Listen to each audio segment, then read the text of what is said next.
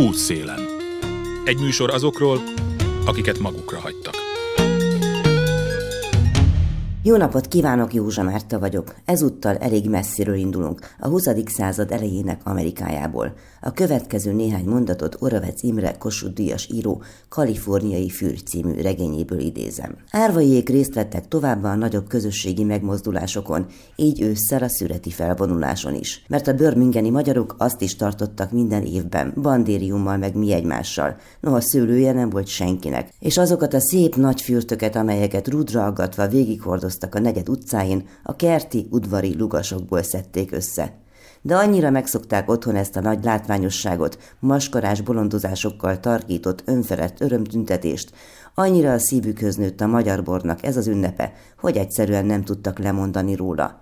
Az sem zavarta őket közben, hogy az ünnep tárgyát, magát a magyar bort legnagyobb fájdalmukra itt nélkülözniük kellett. Eddig az idézet. A regény főszereplői árvaiék gazdasági menekültek voltak a múlt század legelején az Egyesült Államokban. E regény, pontosabban trilógia kivételével nagyon kevés olyan irodalmi mű született magyarul, amely árnyaltan és rengeteg dokumentum levelezés felhasználásával mutatta volna be, azt a tömeges migrációt, amelyel a jobb életre vágyó kelet-európai parasztok és munkások megjelenésekor tapasztalt az amerikai bevándorlási hatóság okokkal és okozatokkal együtt és azokat az olykor megrökönyödést, máskor sokkot okozó viselkedés mintákat, amelyeket az újonnan érkezettek okoztak az amerikai közegben. Kezdve a munkahelyen való szalonnasütögetéstől az utcán való nyilvános vizelésig, ez ugyanis az akkori magyar falvakban természetes volt, a tengeren túl viszont szigorúan büntette a törvény. A most következő beszélgetésig én abban a hiszemben voltam, hogy a világszerte sok fejtörést okozó migráció jelensége teljesen más, mint az, amikor kitándorolt Amerikába az a bizonyos másfél millió ember. De kiderült, hogy dehogy hogy a probléma gyökere és a megoldási kísérletek nagyon is hasonlítanak egymásra. És tetszik vagy nem tetszik, ez nem ízlés, még csak nem is elhatározás kérdése, a ki- és bevándorlás a történelmünk része. Útszélen. Mikor fogadjon be egy ország új lakosokat? Brian Kaplan, amerikai közgazdász 2021 nyarán Szabad a pálya, vajon mit mond a tudománya bevándorlásról című könyve elsősorban gazdasági szempontok alapján veszi végig a bevándorlás liberalizációjával kapcsolatos aggályokat, és tudományos szempontok alapján igyekszik válaszolni rájuk arra a következtetése jutott, hogy az volna az optimális megoldás, ha az országok, és itt most a Föld valamennyi országát értjük, szabaddá tenni a migrációt többek között azért, mert akkor optimalizálódhatna, hogy kinek hol a helye, ki hol találja meg a neki legmegfelelőbb munkát vagy munkaerőt. Állításait nyilván sokan vitatják, szélsőségesen liberálisnak, azaz libertáriusnak tartják viszont gondolatai alkalmasak arra, hogy vitákat generáljanak. Ez történt kedden Budapesten. A beszélgetésbe bekapcsolódott a szerző is. A vitapartnerek pedig Orbán Balázs, a miniszterelnökséget vezető miniszter, a Migrációkutató Intézet korábbi főigazgatója, és Kovács András szociológus, a Menedék Migránsokat Segítő Egyesület igazgatója voltak. Az ott elhangzottakról és az azokból következő kérdésekről beszélgetünk Kovács András szociológussal. Indítsunk a könyvtől, amely ugye gyakorlatilag, ha jól értem, akkor senkinek nem találkozott teljes egészében nézett azonosságával, de mégiscsak elég jelentős kérdés az, hogy vajon a migráció miként lehet a gazdaságok hasznára, és egyáltalán ez érvényesek globálisan, hogy mindenütt hasznos lehet a migráció. Pontosan, tehát ez a könyv, ez egy, ez egy nagyon radikális állítást tesz a tekintetben, hogy a korlátozás nélkül nélküli migráció, mind az érintettek számára konkrétan, mind pedig globálisan összességében, tehát a föld országai számára, vagy az emberiség számára az nagyon jelentős, tehát nem is csak kicsi, hanem nagyon jelentős gazdasági haszonnal jár, és em mentén az érv mentén állítja azt, vagy javasolja azt, hogy a nemzetállamok azok a jelenlegi migrációt korlátozó politikáikat nem csak hogy enyhítsék, hanem egyenesen, ugye a magyar címe a könyvnek az, hogy szabad a pálya, de az angol címe az az, hogy Open Borders, és valójában erről szól, hogy, tehát, hogy nyissák meg a határaikat. Tehát nem csak a nyílt társadalom, hanem a nyílt határok is. Mennyire érvényes ez mondjuk az euróamerikai társadalmon kívüli részekre, hiszen mondjuk ha hasamra ütök, Ausztrália is egy bevándorlókat fogadó ország, de egészen biztos, hogy vannak mondjuk az összes kontinensen olyan országok, ahol a bevándorlás működik, szóval a könyv kiterjed -e ezekre a körülményekre is? Abszolút, így van. Tehát, hogy a könyvnek az, a, az az állítása, hogy ez nem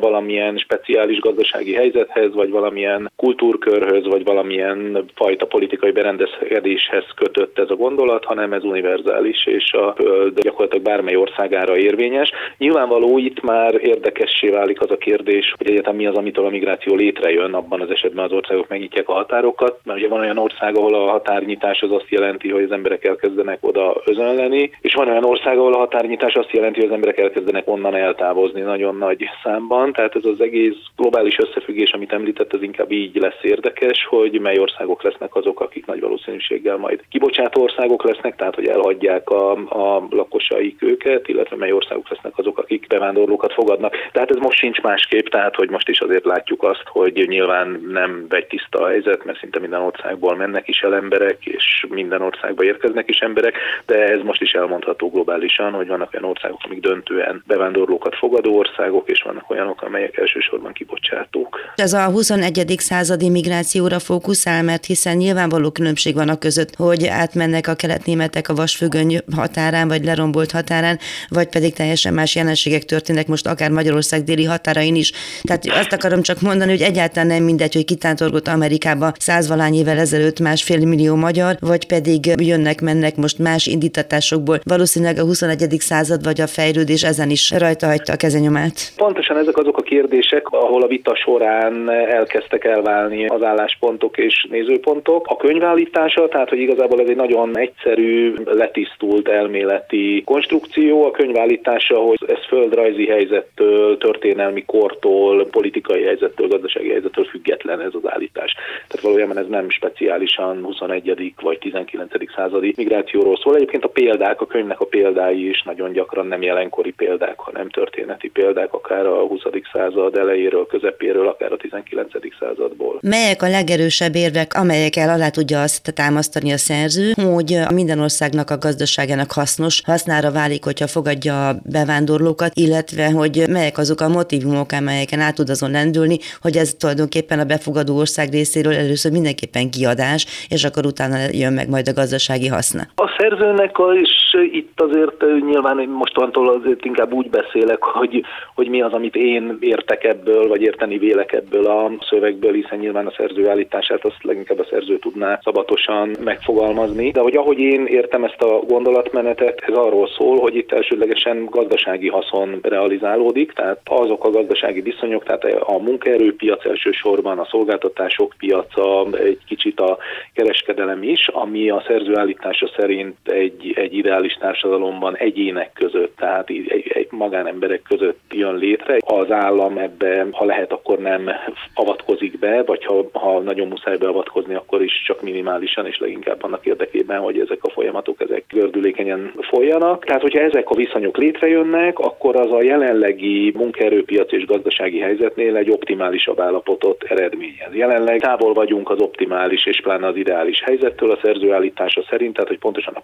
korlátozások, az állami beavatkozások következtében nem köttetik meg minden üzlet, nem a legmegfelelőbb helyen adják el az emberek a munkaerejüket. Erre az egyik példa a határok megnyitása, tehát hogyha valakinek munkaerőre van szüksége, valaki pedig a munkaerét áruba kívánja bocsátani, akkor azt olyan helyen tegye meg, ahol a lehető legnagyobb hozamot és hasznot realizálja ezáltal. Tehát, hogy igazából erről szól az érvelés, és ezt nagyon-nagyon sok, nagyon alaposan végig gondolt számításon, számoláson, matematikai példán, vagy akár konkrét történeti példán vezeti le. És amit egyébként említ, hogy ennek költsége is van, és ez nem is csak az államok számára, az államok költségeivel én úgy érzem, hogy a szerző kevesebbet foglalkozik, hát egy klasszikus libertáriánus álláspontból eleve azért ő azt gondolja, hogy az állam az, ha lehet, akkor vonuljon ki, húzódjon hátra, vagy akár szűnjön meg. Azzal foglalkozik, hogy nyilván ez a dolog ez nem indul egyik napról a másikra, tehát hogy van egy átmeneti időszak, amikor ez még nem annyira jó, de közép és hosszú távon mindenképpen pozitív lesz a mérleg. De az megtörténhet, hogy csak generációk után, tehát második, harmadik generáció jut el odáig, hogy ténylegesen hasznos legyen az ő ott léte egy adott társadalomnak. Abszolút, ez megtörténhet, így van, és, és hát igazából ezek azok a pontok, ahol mondjuk én magam erősen vitatom ezt az álláspontot, pontosan ezekre a költségekre hivatkoztam a vitában is, amelyek mindenképpen megvannak, és amelyekkel kapcsolatban azt látom, tehát nekem ez leginkább a gyakorlati tapasztalatom, hogy igazából egy remélt jövőbeli haszon érdekében nem feltétlenül, tehát nem automatikus az, hogy az emberek akár egyénként, akár emberek csoportjai, vagy akár államok, politikai közösségek, azok a, a jelen pillanatban felmerült költségeiket elfogadják. Tehát nagyon sok esetben mondjuk azt, hogy nem engedhetjük meg magunknak azt a kiadást, nem vállaljuk azt a kényelmetlenséget, ami éppen ér minket, még akkor se, hogyha egyébként valaki azt mutatja és bizonygatja nekünk számítások alapján, hogy ezt most megéri csinálni, mert majd a későbbiekben milyen jó lesz mindenkinek. Tehát ha jól értem, akkor Brian Kaplan érvelése szerint ez tulajdonképpen egy befektetés az adott országnak, hogyha bevándorlók befektet bele, tehát mondjuk ember befektet bele. Lehet ezt így értelmezni, így van ezt a gondolatot. Ezt mondja, hogy egy ország, egy nemzet jólétét, a bevándorlás ösztönzése, a bevándorlási korlátozások megszüntetése mindenképpen szolgálja, és nem is akárhogyan, hanem nagyon jelentősen szolgálja, és így van, tehát hogy ő emellett érvel, hogy ez egy jó irány, ez egy jó befektetés valóban. Akár csak a Menedék Egyesület igazgatójaként is, meg szociológusként, és nyilván alapvetően a bevándorlással, mint problémával úgy szokott találkozni, hogy humanitárius kérdés, megoldandó kérdések, az emberiség szenvedésének enyhítése, és így tovább. Ehhez képest összeegyeztethető ez a két szempont, vagy hogy olvasta ezt a könyvet? Nem feltétlenül csak humanitárius kérdésként találkozom a bevándorlással, de mindenképpen egy nagyon összetett társadalmi jelenségként találkozom a bevándorlással, akár kutatóként, akár, akár pedig a Menedékegyesület munkatársaként. És hát amit mi a Menedékegyesületnél mondani szoktunk, az az, hogy a bevándorlás önmagában se nem jó, se nem rossz, tehát hogy nem lehet ezeket a nagyon leegyszerűsítő és általánosító kijelentéseket tenni, tehát hogy se azt, amit Keplen állít, hogy a bevándorlás önmagába véve jó, és ez ösztönzendő, se azt, amit mondjuk a jelenlegi kormányzati kommunikáció állít, hogy a bevándorlás az eredendően rossz dolog, hanem sokkal inkább arról van szó, hogy az adott társadalmi, gazdasági, történelmi, kulturális, politikai összefüggések rendszerében kell ránézni a bevándorlásra, és megnézni azt, hogy melyek ennek a társadalmi folyamatnak a pozitív hatásai, akár a fogadó társadalomra nézve, akár az ideérkezőkre nézve, és melyek ennek a folyamatnak a nem kívánt káros hatásai. És innentől jön aztán a munka, innentől jön a szakpolitika, vagy mondjuk a mi esetünkben egy civil szervezetnél az a szolgáltatás, amit bevándorlóknak vagy velük dolgozó szakembereknek nyújtunk, hogy megpróbáljuk ezeket a pozitív hatásokat kiaknázni, kimaxolni, megőrizni, és megpróbáljuk azokat a hatásokat, amelyek nem kívánatosak, amelyektől szenvednek az érintettek, minimalizálni. Ez az a szemlélet, ami amin keresztül én nem tudom azt mondani, hogy bárhol bármely bevándorlási folyamat az majd az érintettek nagyobb boldogságát fogja szolgálni, mert a gyakorlati munkánk során is nagyon sokszor találkozunk olyannal, hogy nem is csak rövid távon, hanem akár nagyon hosszú távon sem teljesülnek azok az álmok, nem jönnek létre azok az üzleti vagy emberi kapcsolatok, amiket egyébként az érintettek remélnek, és szenvedés és nyomor is ugyanúgy jár ezzel, mint ahogy egyébként nagyon sok siker is jár ezzel. Tehát ez a két dolog együtt van jelen, és ezért gondolom én, és ezt képviseltem a vitában is, hogy ezt differenciáltan kell megközelíteni, és beszélni kell az előnyökről. Ugye ez volt, amit a kormányzati szereplő irányába is megfogalmaztam, hogy nem kell ezt a politikai haszonszerzés érdekében eltagadni, elrejteni, eldugdosni, hanem igenis az előnyös bevándorlás politikai lépésekről érdemes nyíltan és nyilvánosan beszélni, kommunikálni,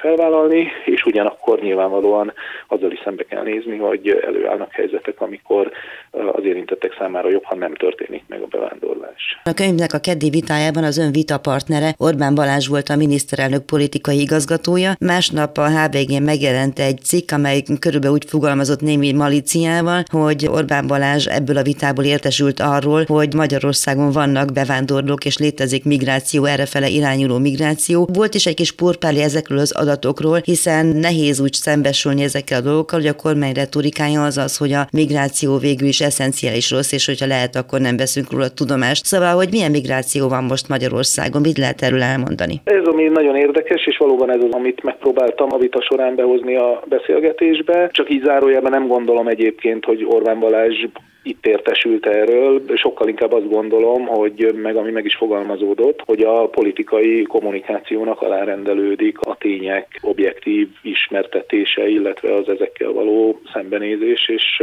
én ezt gondolom egy problémás jelenségnek, mert hogy igazából az történik Magyarországon, hogy nagyon-nagyon sok szó esik a menekültügyről, ami az én megítélésem szerint tényleg katasztrofális állapotban van, tehát hogy nagyon-nagyon, nem is azt mondom, hogy megszigorodott, hanem gyakorlatilag megszűnt Magyarországon a Azt hiszem, hogy tavaly hat, hat kérelmet hagytak jóvá? Fogadása, és nem, hát ennél több kérelmet hagytak jóvá tavaly, de nagyon kevés kérelmet hagynak valóban jóvá. Tehát gyakorlatilag le, lebontotta a kormány azt a menekültügyi rendszert, aminek egyébként mind a magyar alaptörvény, mind pedig a nemzetközi egyezmények és az Európai Unió tagság miatt meg kellene felelni, és e körül rengeteg politikai van, illetve a menedékkérők és a Magyarországra belépni szándékozók főleg menedékkérelmi szándékkal, vagy tovább az országon áthaladási szándékkal, papírok nélkül belépni szándékozók körüli rendészeti, határvédelmi, biztonságpolitikai kérdések kerültek a migrációs vitáknak a középpontjába. Tehát, hogy az elmúlt évek során tényleg más se hallunk, mint azt, hogy a kormány az a határokat ostromló illegális bevándorlók hordáiról beszél, a kormány politikáját kritizáló, akár nemzetközi, akár magyarországi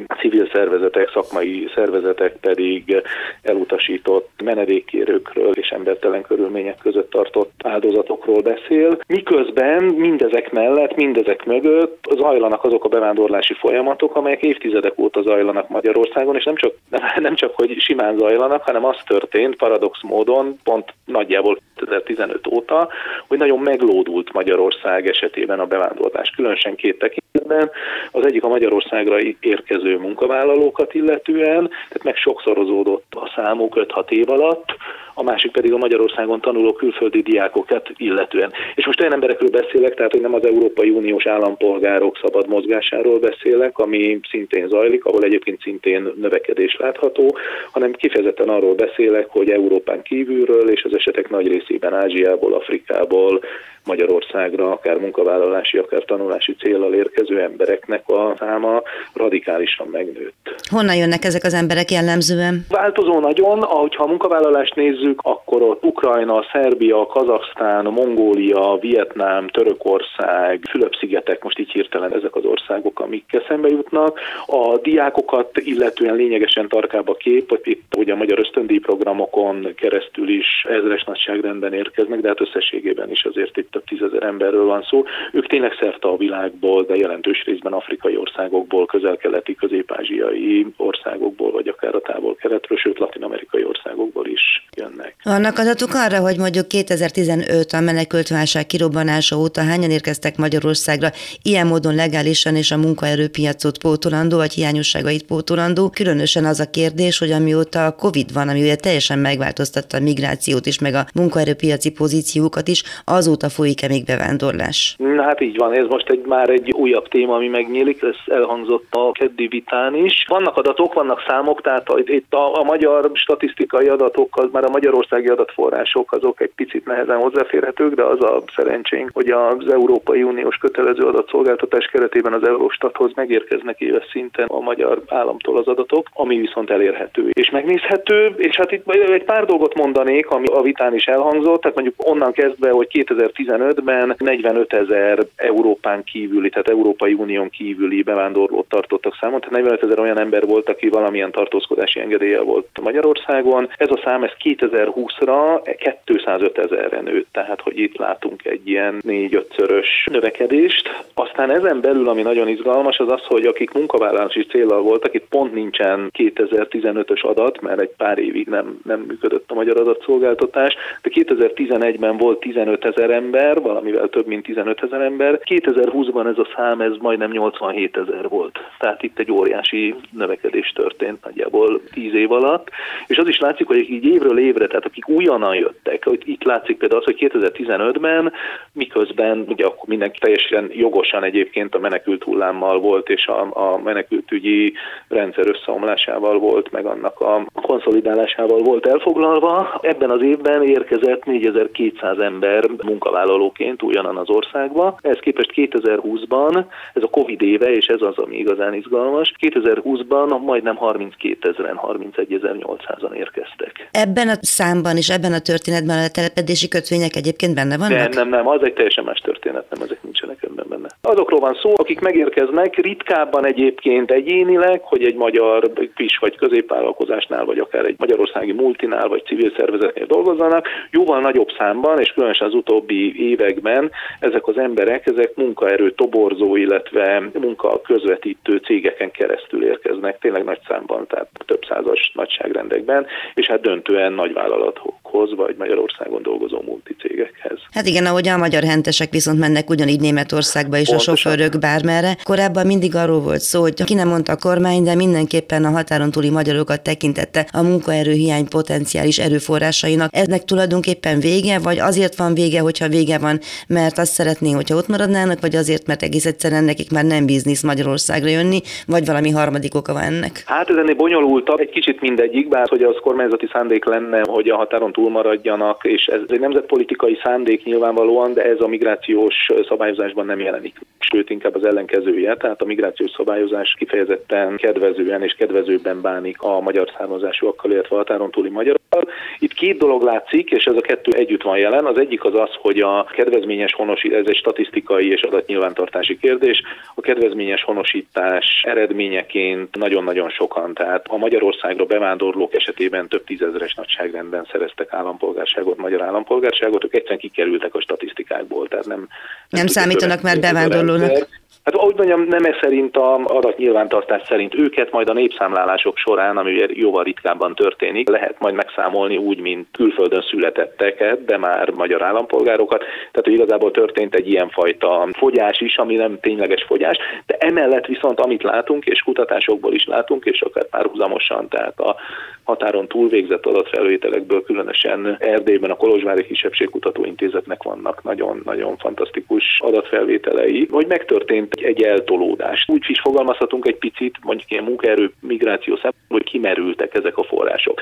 Tehát, hogy aki dolgozni tudott, dolgozni akart Magyarországon, ők azért döntően eljöttek a 90-es években, a 2000-es évek elején, és, és hát mostanra, mostanra ezek elapadtak, ezek a kibocsátó közösségek, ott is van egy nagyon, nagyon erős elvándorlás, előregedett az ottani társadalom, tehát jobban is, mint a magyarországi magyar társadalom, és ráadásul azzal, hogy például Románia esetében is az uniós tagságot követő munkaerőpiaci liberalizáció hatására nagyon-nagyon sok ember számára vonzóbbá vált a német, vagy a spanyol, vagy bármely nyugat-európai munkaerőpiac, mint a magyar, tehát itt sem versenyképes már az ország. De a kormányzati szándék egyébként megmaradt, tehát ebben a munkaerőpiaci toborzásban is elsődleges szempont volt éveken keresztül, meg hát ma, ma is van erre retorika, hogy ha lehet, akkor, akkor azért mégiscsak a közelebbi régiókból, kulturálisan, etnikailag a magyar lakossághoz közelebb álló közösségekből igyekezzenek munkaerőt szerezni, csak ez nem működött.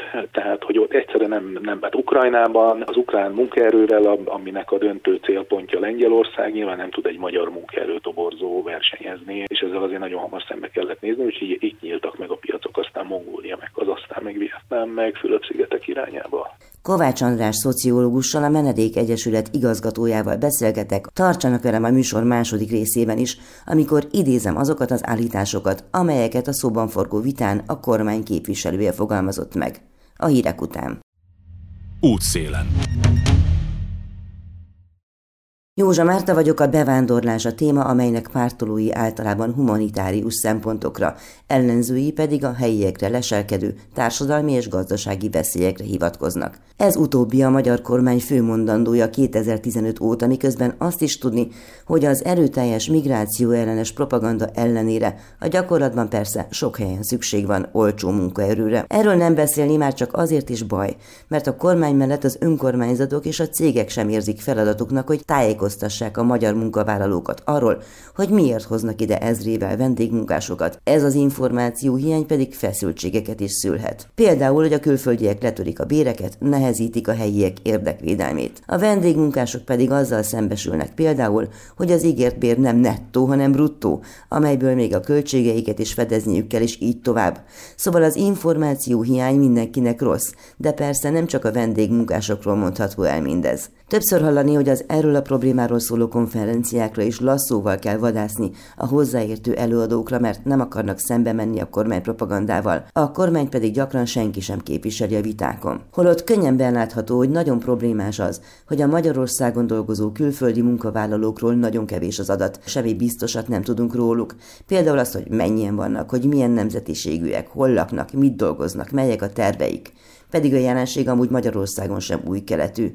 Évtizedekkel ezelőtt is voltak itt vendégmunkások, például a 80-as években kelet-ázsiaiak, főként vietnámiak, de emlékszünk a lengyel bányászokra vagy éppen a kubai munkásokra is. A rendszerváltás után nagyon sok munkahely megszűnt, 2016 körül tehát éppen a migráns ellenes kampány kellős közepén derült ki az, hogy a hazai bérek emelkedése, a magyar munkaerő egy részének nyugatra való vándorlása és a népességfogyás miatt évről évre kevesebb kevesebb ember lép be a munkaerőpiacra. A gazdaság szereplőinek pedig szép csendben sikerült elérniük a kormánynál azt, hogy könnyítsenek a többnyire szervezetten érkező külföldiek alkalmazásának jogszabályi feltételein is. Brian Kaplan amerikai közgazdász bevándorláspárti könyvének keddi vitáján részt vett Orbán Balázs, a miniszterelnökséget vezető miniszter, a Migráció Kutató Intézet korábbi főigazgatója is, aki egyebek mellett azt hangsúlyozta, hogy Magyarországon rendezett körülmények között zajlik némi bevándorlás. A vita témaköreiről Kovács András szociológussal, a Menedék Egyesület igazgatójával folytatjuk a beszélgetést. Azt mondja Orbán Balázs ebben a vitában, hogy Magyarországon az Európai Unió országai között a legkevesebb az illegális bevándorló, mindannyian legálisak, és azzal kritizálja a könyvet, hogy keveri az egyes bevándorló csoportokat, például, hogy nem tesz különbséget a között, hogy valaki informatikusként Németországból a Szilikonvölgybe megy mondjuk dolgozni, hogy mondjak egy szélsőséges példát, vagy pedig Hondurásból jön át egy szál semmiben, és megpróbál boldogulni anélkül, hogy bármilyen háttere lenne. Szóval, hogy megfelel ez a valóságnak, ez a, ez a fajta állítás és kritika, illetve, hogy az megfelel a valóságnak, hogy Magyarországon igazából nincsen illegális bevándorlás. Mind a kettő egy bonyolult történet, kérdés. Ez az egész ilyen illegális bevándorlás körüli diskurzus nagyon mellé tud menni, mert nagyon nem tiszták itt a fogalmak. Tehát, hogy amikor azt mondja valaki, hogy illegális bevándorlás, arra vissza szoktunk kérdezni, hogy ezt azért jó lenne definiálni, hogy itt pontosan mit értünk ez alatt, és pillanatokon belül nagyon bonyolultá válik minden. Ugye egyfelől érthetjük ez alatt azt, hogy valaki a határ papírok nélkül, vízum nélkül, útlevél nélkül szabálytalanul kísérli meg átlépni, illetve hogy sikerül is átlépni az államhatárt, itt, ami a magyar helyzetet illeti, itt két dolog látszik. Az egyik dolog az az, hogy valóban nagyon-nagyon megerősítették a zöld határt, nagyon komolyan folyik a határőrizet, mind közvetlenül a határ mentén, mind az ország területén máshol is. Tehát, hogy igazából e tekintetben vannak eredmények, erre vannak statisztikák is, és ebből a szempontból működik a rendszer. Ugyanakkor ennek némi árnyalatát, kritikáját adja, ugye most egészen friss hír, hogy Ausztriában újra tragédia történt, és halottak is vannak azok között, akiket magyar embercsempészek szállítottak, amikor feltartóztatták őket. Tehát az országon folyamatosan utaznak is át emberek. Tehát az egy mítosz, hogy ez a jelenlegi akár fizikai, akár jogi határzár az átjárhatatlan. Mind a szerb területen nyilván kevésbé, de hát Románia felől is, ahol, ahol ugye nincs kerítés. Tehát, hogy ez az országon van egy erőteljes átmenő forgalom. A másik dolog pedig, ami egyébként a dokumentálatlan bevándorlóknak a, a jelentősebb számát hagyja világszerte, az nem az, hogy valaki átsúran egy kerítésen meg egy államhatáron, hanem sokkal inkább az, hogy bekerül az országba valamilyen tartózkodási engedéllyel, akár munkavállalóként, akár hallgatóként, és aztán lejár a tartózkodási engedély, és nem megy haza, ilyen úgynevezett túltartózkodó. Na most e tekintetben Magyarország az európai országokhoz képest valóban lényegesen jobb statisztikákat mutat, nem tud az megtörténni, tehát egész egyszerűen a társadalmi viszonyok, a jogszabályi viszonyok nem olyanok, tehát nem tud az megtörténni, hogy valaki egy etnikailag homogén közegben megmarad, az etnikai gazdaságban foglalkoztatják, és akár éveken keresztül el tud úgy lenni, hogy nem fut bele egy járőrbe, aki őt igazoltatja, vagy pedig nem kérnek tőle dokumentumokat, amikor éppen hivatalos ügyeket intéz. Tehát, hogy részben nagyon erős a rendőrségi kontroll, részben nagyon bürokratikus az ügyintézés, tehát hogy emiatt nagyon hamar fennakadnak az emberek ezeken a szűrőkön. Másrészt nincsenek is olyan bevándorló közösségek, ahol meg lehetne így húzódni, és a magyar lakosság pedig ilyen módon nem szorul rá a papírok nélkül tartózkodók fekete munkájára, tehát ebből a szempontból nem megvalósítható ez a projekt. Így lehet azt mondani, hogy amit Orbán Balázs állított, az adatokkal is alátámasztható. A másik része viszont annak, amit kérdezett, tehát hogy problémája-e a könyvnek, vagy hogy egyáltalán számon kérhető ezen a könyvön, hogy szálazza szét a magasan képzettek bevándorlását az alacsonyan képzettektől. Itt pont az ellenkezője igaz a dolognak, a könyv kifejezetten amellett érvel, hogy ő az alacsonyan képzett munkaerő migrációját szeretné liberalizálni. Az, hogy a magasan képzett munkaerő beutazási feltételei azok általában egyszerűek, sőt, hát a globális szinten versengés van nagyon sok szektorban a képzett diplomás munkaerőért, vagy a tudósokért, tehát nem itt vannak a problémák. Sokkal inkább ott vannak a részben a problémák, meg az ilyen szakpolitikai nézetkülönbségek, hogy kell az országnak alacsonyan képzett munkaerő, illetve hogy kell az országnak olyan munkaerő, nem biztos, hogy alacsonyan képzett, de hogy mindenképpen abban a szektorban, szolgáltató szektorban, mezőgazdaságban, építőiparban kell-e külföldieket foglalkoztatni, illetve hogyha kell külföldieket foglalkoztatni, akkor ez elég gördíte az állam akadályokat. És ugye a könyv itt azzal érvel, hogy nem kell, hogy akadályt gördítsen, és pont azt mondja ez a könyv, egyébként ez is egy állítás, amivel én a vita során vitatkoztam, más gondolok róla, tehát a könyv azt mondja, hogy a, a szabad piac az megoldja ezeket a viszonyokat, tehát hogy egyszer nem igaz az az állítás, hogy valaki semmi nélkül, semmihez nem értve megérkezik egy országba, és ott nem fog tudni semmit csinálni. Nekünk azért az a tapasztalatunk segítő szervezetnél dolgozva, hogy az embereknek azért van egy jelentős hányada, aki ilyen vagy olyan okok miatt, tehát képzettségi okok miatt, a mentális állapota miatt, a kapcsolatrendszere miatt nem tud elhelyezkedni a munkaerőpiacon, tehát hogy ő hiába vannak álmai, vágyai, hogy ő majd ezt vagy azt fog dolgozni, ez nem fog összejönni, és itt nem az állami szabályozásnak a korlátairól beszélünk. Tehát, hogy adott esetben például beszélünk menekültként elismert emberekről, akik a magyar állampolgárokkal azonos módon tudnának munkát vállalni, tehát, hogy valójában semmiféle, tehát ilyen módon egy picit azt gondolhatjuk, nagyon kemény feltételeken múlik, de ha már egyszer ben vannak, akkor körülbelül ugyanolyan a helyzetük, mint hogyha egy határok nélküli bevándorlást követően állnának a munkaerőpiacon, és azt látjuk, hogy ezek a munkaerőpiaci tranzakciók, amiket a könyv azt mond, hogy spontán kialakulnak, ezek valahogy mégse jönnek létre. Elhangzott az is szintén Orbán Balástól, de feltételezem, hogy nincs okunk, hogy nem mondta, hogy ez nem a kormány álláspontja is. Problémának látja azt, hogy nem változott az 1950-es évektől kezdve a bevándorlás szabályozó jogi konstrukciók rendszere.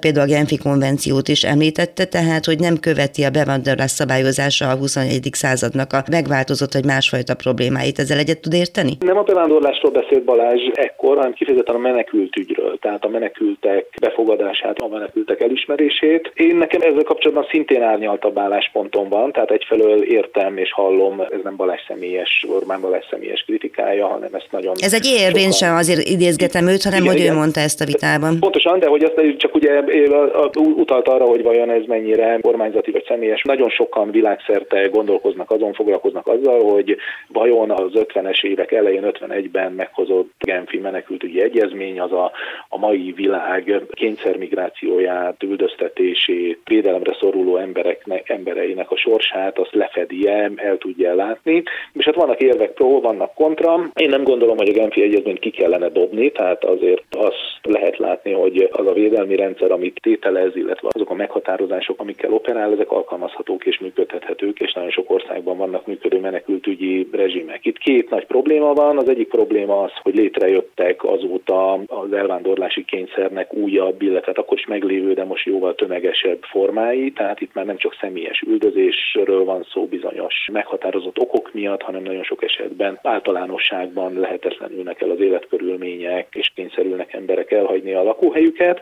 illetve, és ugye ez, ez a két dolog össze is függ, hogy abban nincsen konszenzus, nincsen politikai konszenzus, akár egy-egy államon belül, meg az államok között sem, hogy meddig terjed egy államnak a felelőssége a tekintetben, hogy védelmet nyújtson a védelmet keresőknek.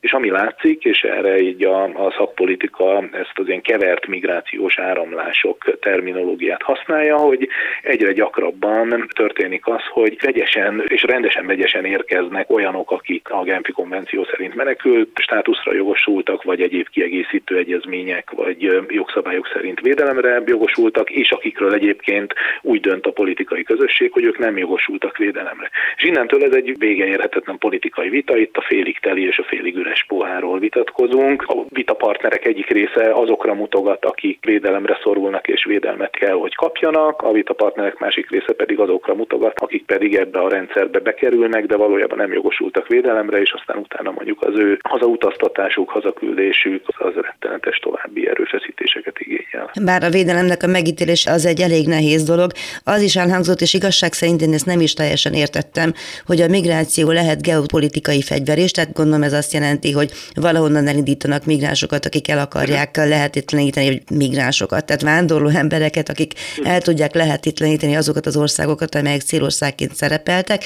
Elhangzott egy olyan szám, hogy a második világháború óta körülbelül 70-szer alkalmazták ezt a fegyvert, és érvként hallatszott ez a valóban létező, vagy talán létező dolog, hogy Fehér Oroszország most azzal szórakoztatja az Európai Uniót az embargó miatt, hogy menekülőket szállít a lengyel határa, vagy Aha. nem is tudom, a melyik határa, talán a Litvára is. A Litvára is lengyel, és így van, mint hogy Magyarország 2015-ben azzal szórakoztatta az Európai Uniót, hogy menekülőket szállított az osztrák határa.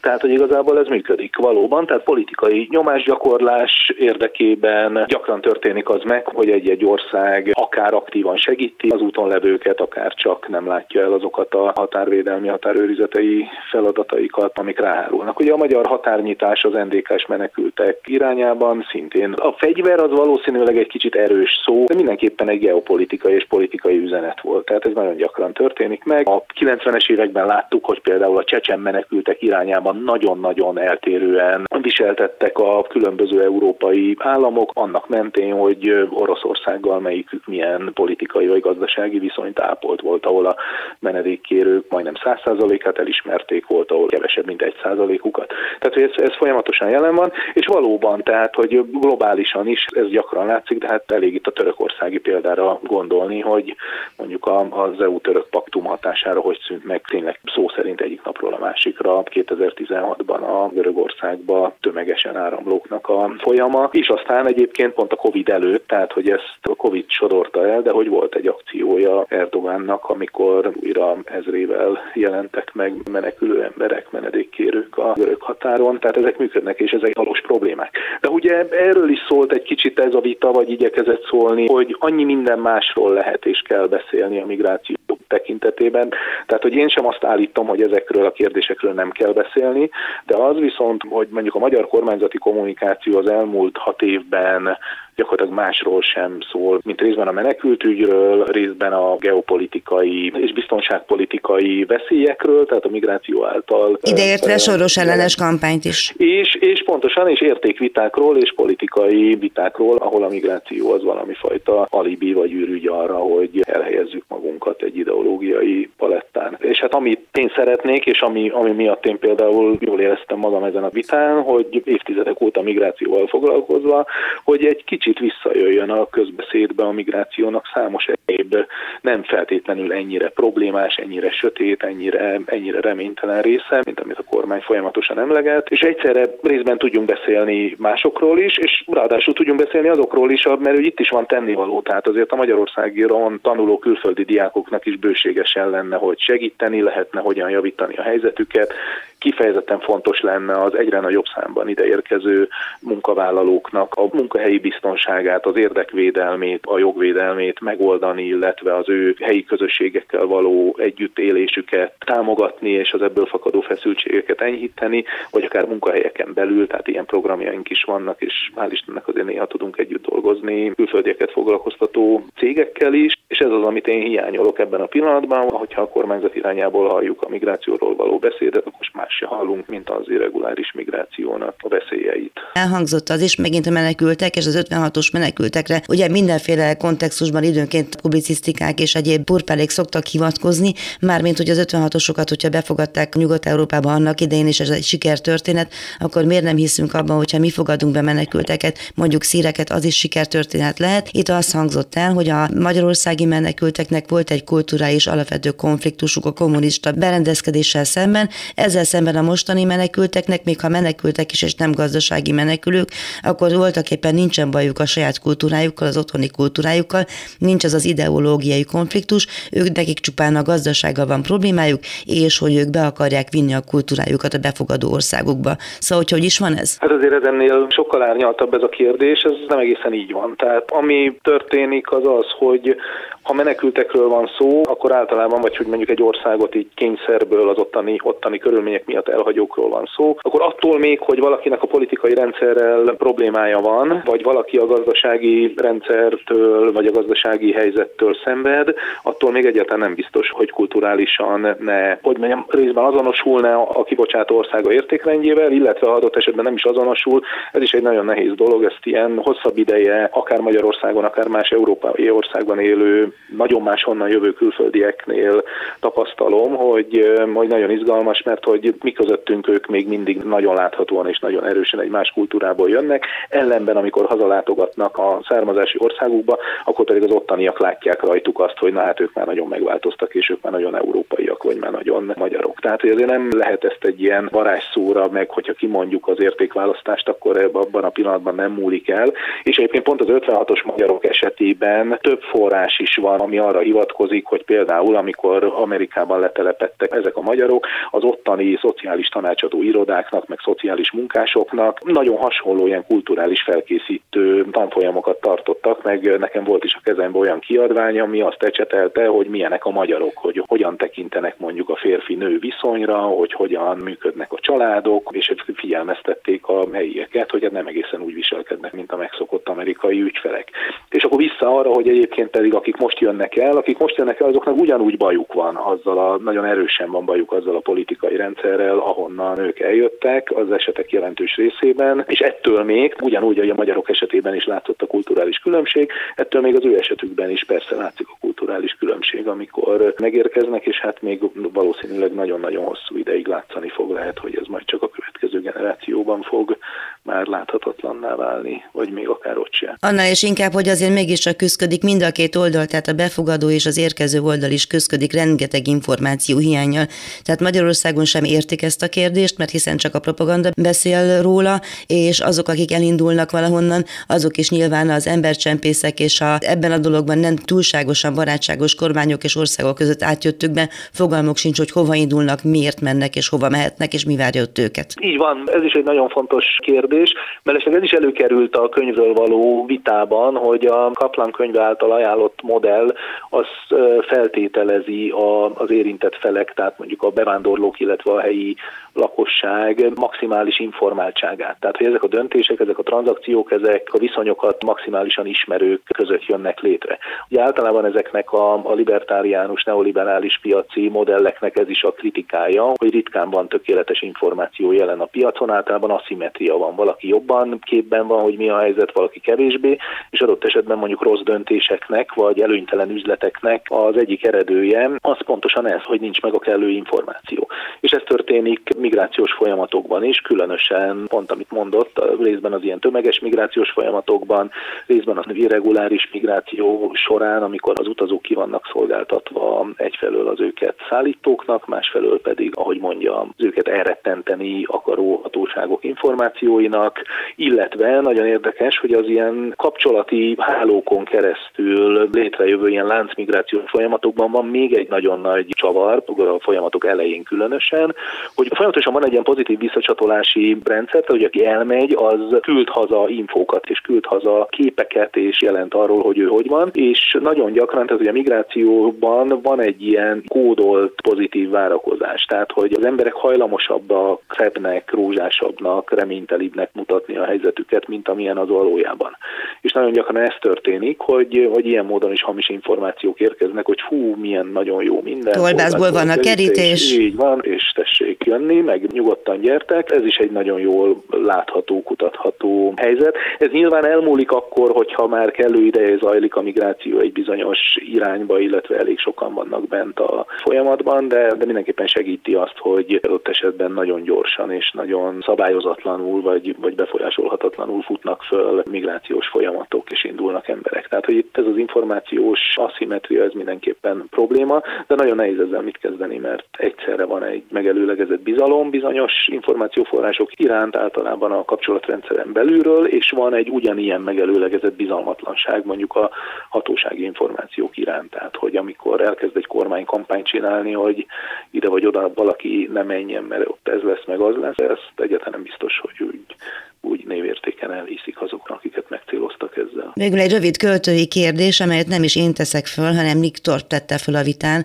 aki a BBC-nek évtizedek óta magyarországi tudósítója és könyvet is ír most erről a problémáról, és az volt a kérdés, hogy kit engedek be a házamba, hogyha valaki bekopogtat, akkor legalább megkérdezem. Gyakorlatilag ez volt a kormányjal kapcsolatos kritikája, vagy a kormány bevándorlás politikájával kapcsolatos kritikája.